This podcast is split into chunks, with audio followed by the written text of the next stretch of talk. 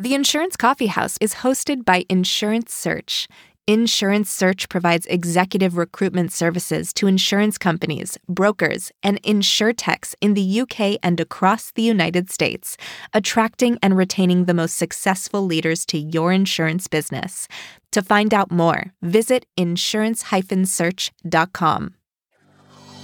The Insurance Coffee House, the place where you get to meet and be inspired by the most successful insurance business leaders from across the world. Hosted by Nick Hoadley, CEO of Insurance Search.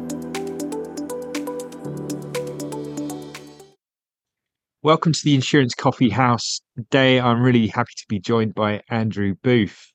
Andrew is the Vice President of Marketing and Communications at MedPro Group and that role also includes learning and development and people leadership side of the business. So, very much in tune and in line with our discussion today. So, Andrew, welcome to the show. Thanks, Nick. I'm really glad to be with you.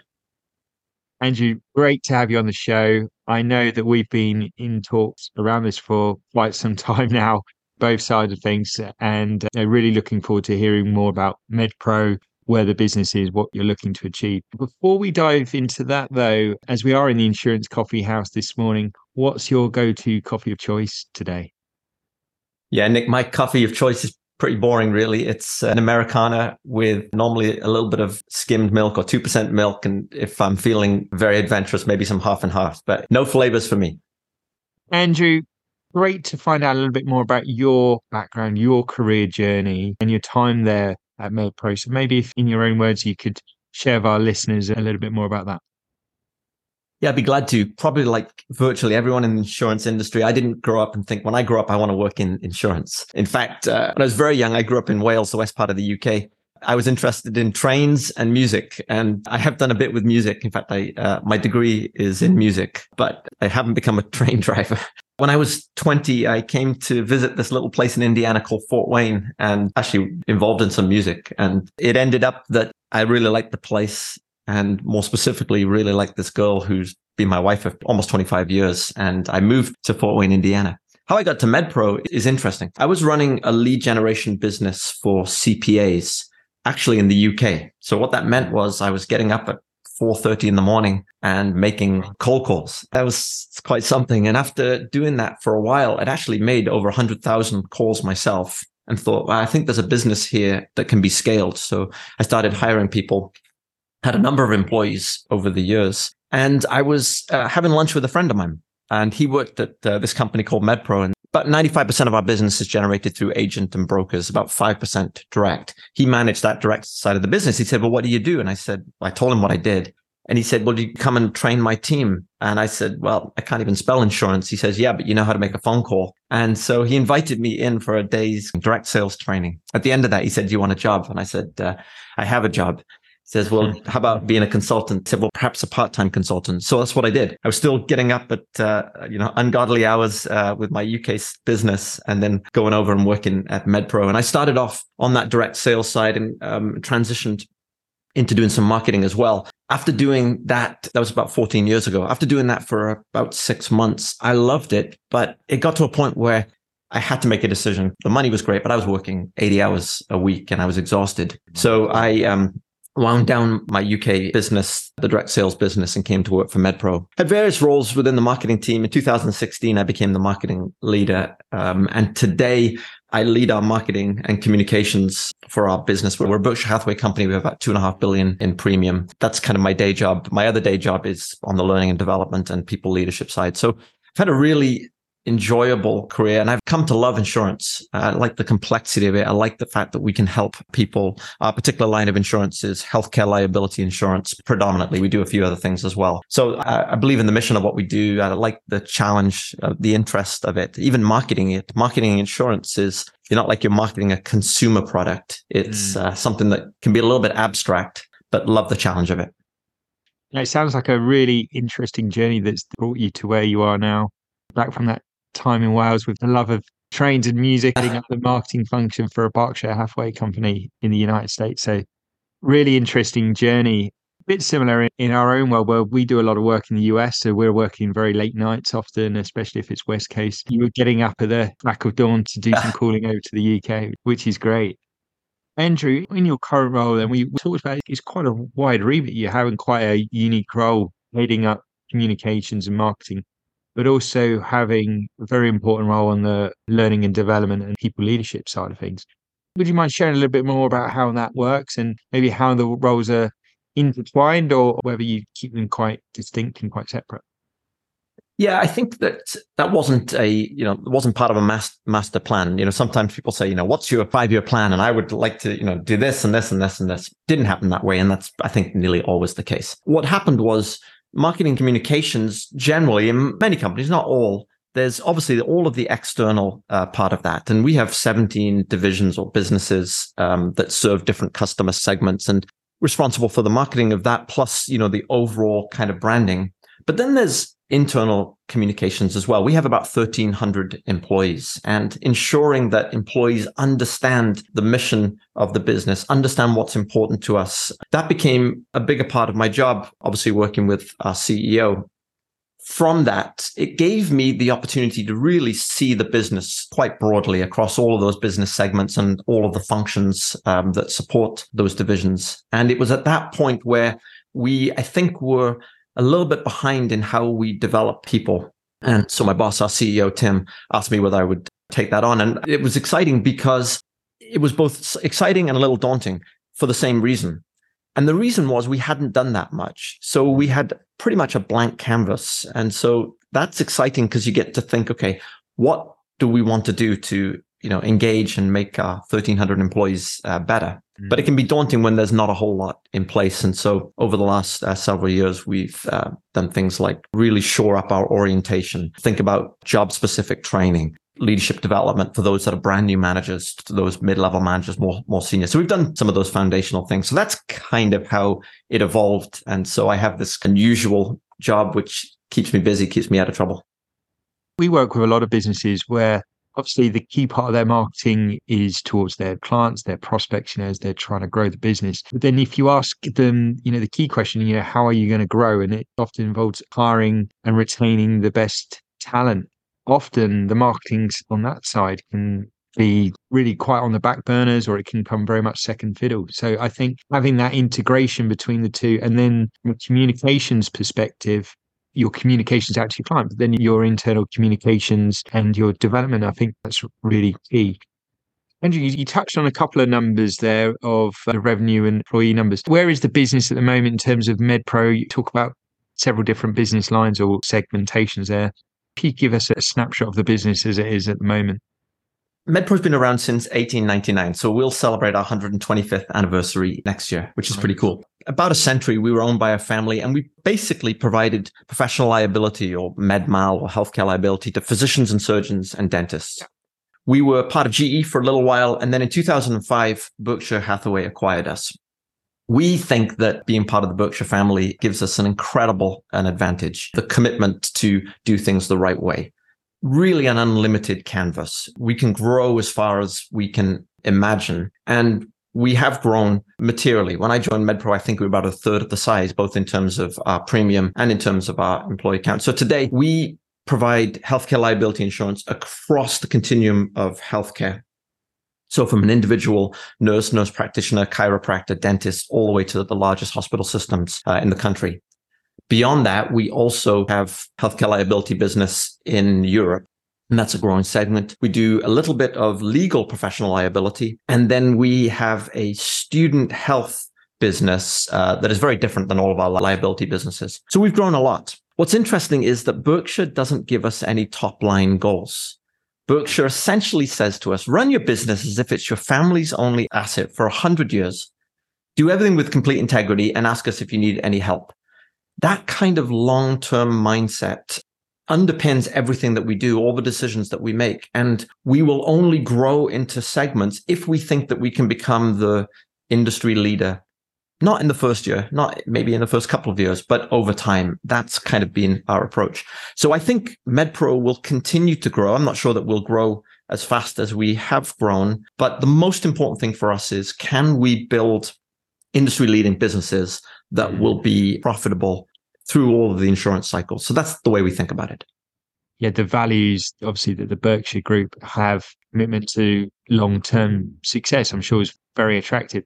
You mentioned earlier on the call around purpose as well, and it's something that you get behind. I wonder if that's something discussed with you. In terms of the purpose, is that offering protection to those healthcare practitioners? Is it raising standards across patient care and healthcare across the board, or what's the purpose of the business as you see it? Yeah, Nick, that's insightful. I don't know that I can say it in you know one or two uh, sentences, but when we communicate to our employees, we have one page. We call it our foundation slide, and we try and describe everything about the business on that one page. We use that at our quarterly uh, communications when we do all employee meetings. We use it in our corporate communications that Tim, our CEO, sends. So we're constantly trying to reinforce what's important because we want our employees to understand it.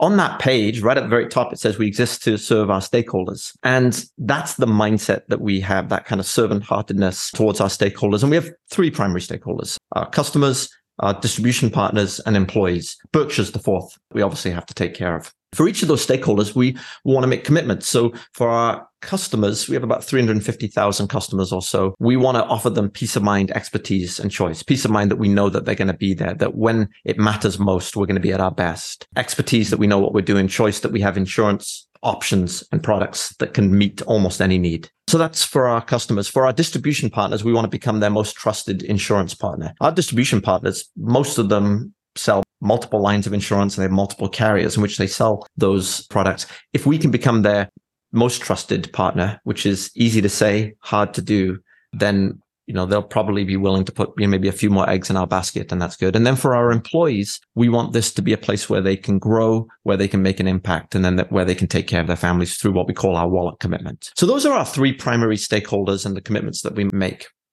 Beyond that then we defined what our culture is. Every, I think every organization has a culture. Not every organization codifies it, but we a few years ago said that we want to have, or we have this inclusive culture that values five things. And I've touched on a few of them already. The first is uncompromising integrity. So we say to our employees, look, you can make a mistake in business. We prefer that you don't. You can't make a mistake in integrity. That's the most important thing to us. It's the most important thing to Berkshire.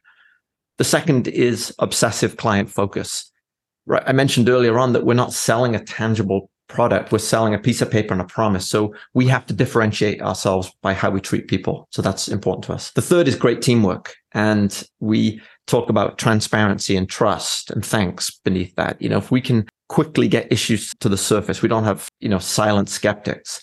We can build trust and trust, I think, speeds things up and it costs less when there's trust. You can get things done uh, more efficiently.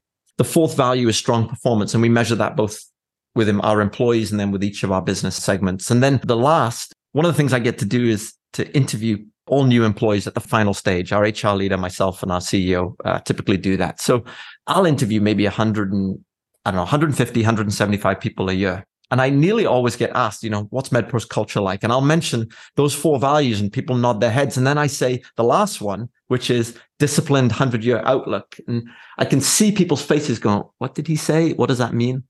But that goes back to that Berkshire philosophy of thinking about things for the long haul, where there's, I would say, almost a juxtaposition between constancy, things staying the same, and change we've got long tenured employees. We've got a high retention rate. Uh, we've got, you know, the highest financial ratings uh, from AM Best and the Berkshire stability. That's the constancy side. But we will constantly then want to, uh, no pun intended, change and evolve and improve. So those are our five values. Those are the things that we uh, talk about with our employees. And if we do all of that, then we deliver for Berkshire, our fourth stakeholder. I think it's so important to be very clear on that and to have that part of the recruiting process, as part of that interview process, have very clear lines as to the types of people and making sure those values are aligned in that hiring process. Do you ever get any people sort of questioning whether you know the business is moving fast enough at a pace for them to really come in and make some change, or how do you sort of deal with those conversations? Nick, that's an interesting question. Yeah, I think that any business that has been around for a long time and is stable is going to have a challenge to maintain an entrepreneurial spirit. We want to be hungry and nimble while leveraging the scale of our size. Said another way, we want to be big and act small. That's fairly easy to say, but it's hard to do. And so Warren Buffett talks about the ABCs of business decline, arrogance, bureaucracy, and complacency. We fight against those a lot. We don't want them creeping into our business. With that said, you know, we're in the process of transforming our technology right now and the processes that are connected to that. And it's hard work. It's hard work because we've got, you know, all of these divisions. We've built things. We have different systems and trying to build them to become a a more modern um, insurance company, I think our consumers, our customers aren't measuring us against our competitors. They're measuring us against their buying experience with Amazon or Delta or whatever company it might be. And that's a high bar. And so we're challenging ourselves to do that. It's not easy. And so I think looking for ways to be more efficient, to be more customer friendly, to get things done, we're challenging ourselves. We think about it a lot, but it's hard to do. We've seen a rush of very tenured insurance executives move into the more insurtech space or the more technology yeah. part of our industry. And sadly, over the last year or so, we've seen a lot of layoffs and we've seen a lot of people going back to those more safer harbors, those companies who have got, you know, significant grounding and are built for the long term.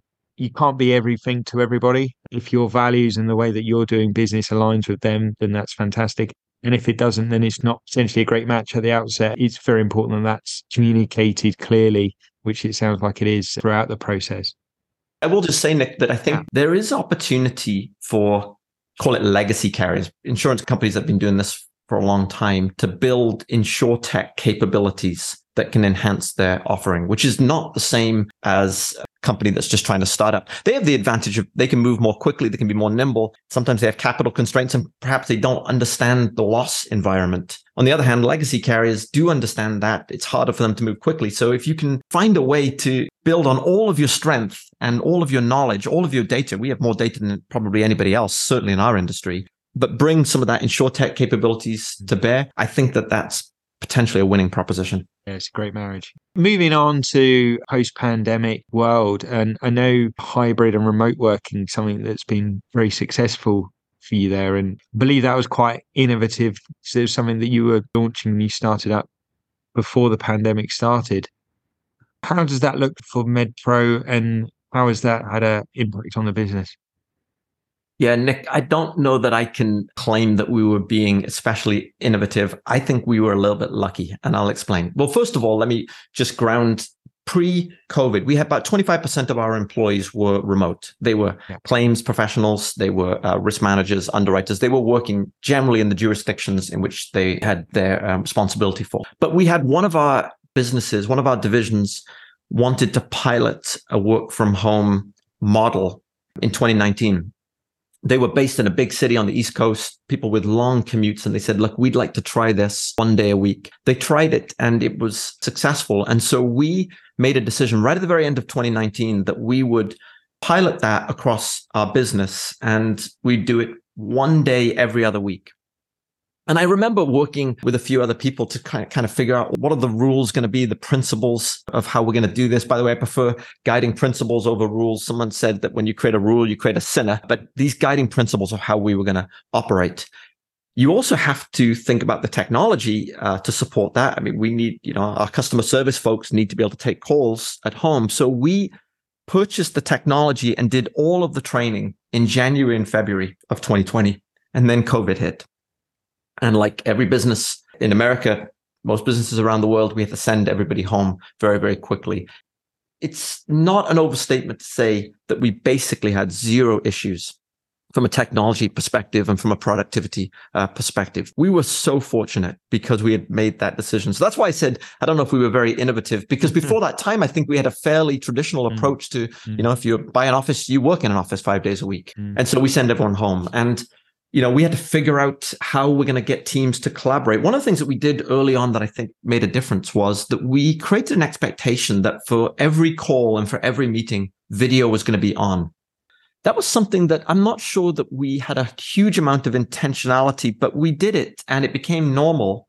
And when I talked to people from other companies, they said, wow, you, you do that. Nobody ever does that. But I think if you're going to have an engaging environment, if you're going to have good teamwork, I think being able to see one another does make a difference. And so we went through the uh, the pandemic, and then we brought folks back uh, one day a week. So our model right now is a hybrid model. we're about 50 50. In January, we're going to have people in the office about three days a week. We think that there's value, especially for newer, younger employees, just being in the office. You know, if you're new to a job and you can hear someone in the next cube who's been perhaps doing this role for many years, you get to listen to them, you know, take a call, perhaps deal with a, a, difficult situation and just that, that kind of learning through osmosis, we think it's important. We think that we just had a big Halloween event where we decorated our building, different teams had different themes and everyone's coming together. We think that that kind of camaraderie in an office setting is important. At the same time, we recognize that people enjoy working from home, can be productive from home. So we found this hybrid model is working pretty well for us. And what effect has that had on the business, on the ability to hire talent, on the ability to retain talent? Let's talk about retaining talent first. We've been very fortunate to have more than a 95% employee retention rate for years and years and years. It's something that we're really proud of, that we take seriously. And I think that people generally have found that they can come to MedPro, that they can, you know, fulfill their professional dreams, they can grow, they like it. And that they can make a difference. Those numbers didn't really change during COVID or post COVID. And we're very thankful for that.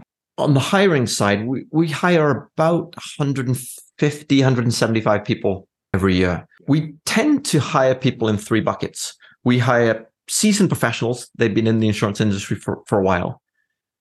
People that are new to insurance, maybe it's their first job out of college, and then we hire interns. We have 50 plus interns and we hire the majority of them. I'm not exactly sure what the number, Nick, is, but probably 75 to 80% of them, we hire them into full time employment. It's been really successful. Those that are just graduating from college, many of them will work in one of our offices. We have offices around the country, but we do have the ability for people to be uh, remote, and that does help us from a hiring perspective.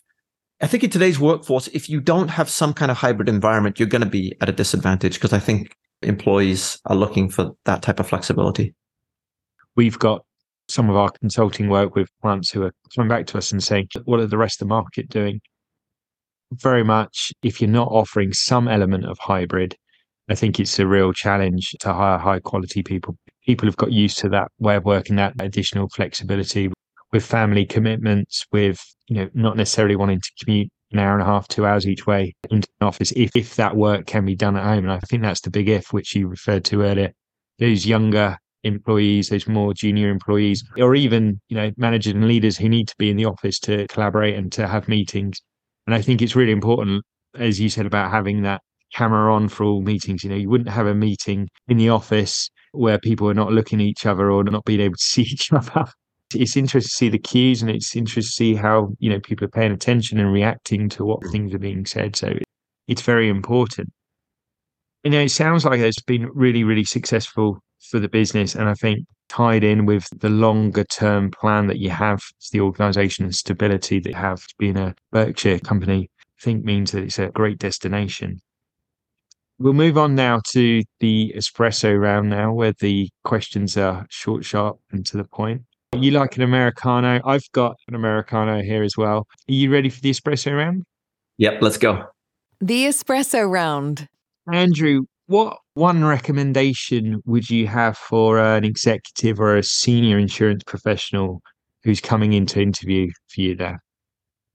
Have you understood the job and been able to contextualize your experience with what an organization is looking for? I think that that's important.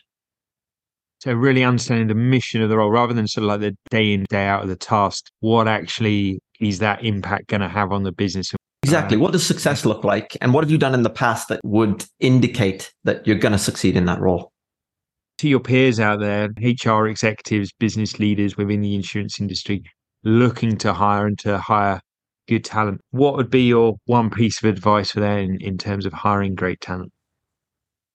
It's not one size fits all. We do a lot of web marketing for new hires. We do um, mm. social media on LinkedIn, we also engage headhunting type companies when we need to find uh, more senior people. So I think recognizing you need a lot of tools in the toolkit. I think beyond that, having the ability to explain what the organization is doing, why it does it, um, so that it stands out that this is something that I want to be. I mean, it's in some ways it's easy for us because we are the industry leader. We do have Berkshire as part of who we are. So those things themselves I think really uh, clarifying, you know, why is this place a great place to build a career and how uh, where you can make a difference.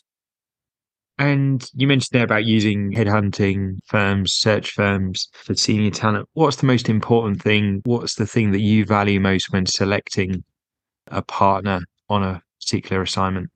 We only use a search company or, or, headhunter for more of our senior, more technical roles. And I think we value somebody that's been in that space for a long time and we build a long-term relationship so they really understand medpro. They understand kind of the types of people that we end up hiring and when those people get in the role and they succeed. I think that in any organization longevity in partnership is helpful. That person or persons really understand what we're about the types of people that we're looking for.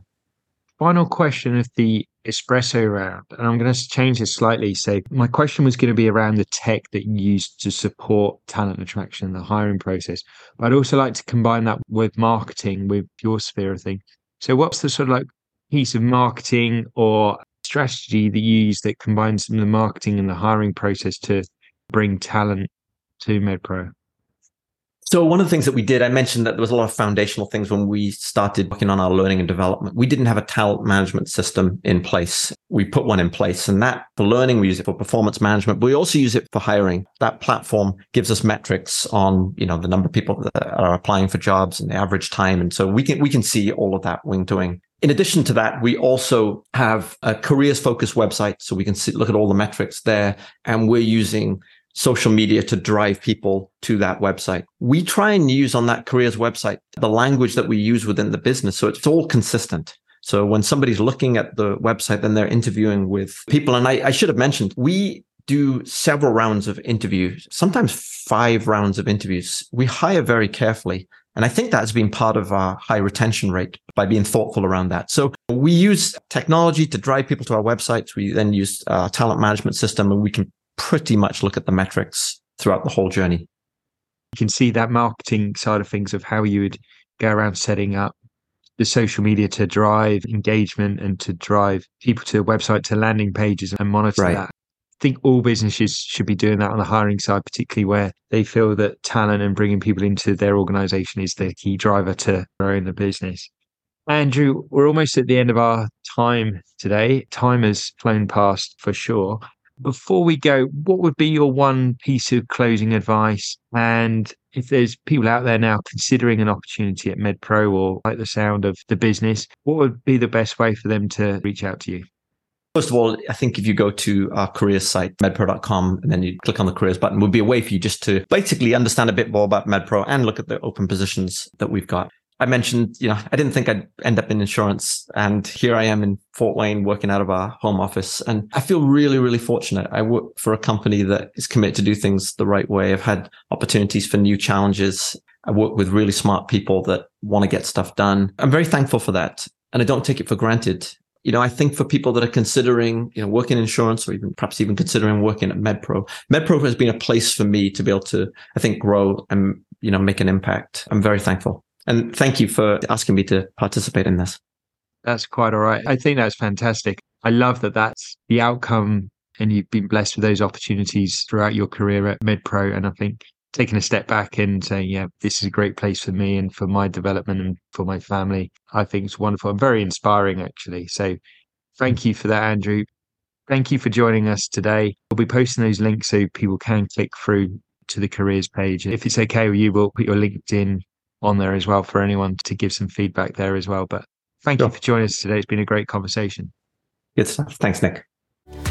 Thank you for listening to the Insurance Coffee House with Nick Hoadley. Join us next time for another episode packed with insights and advice for senior leaders, C suite executives, and ambitious insurance professionals. Stream all episodes at insurance search.com.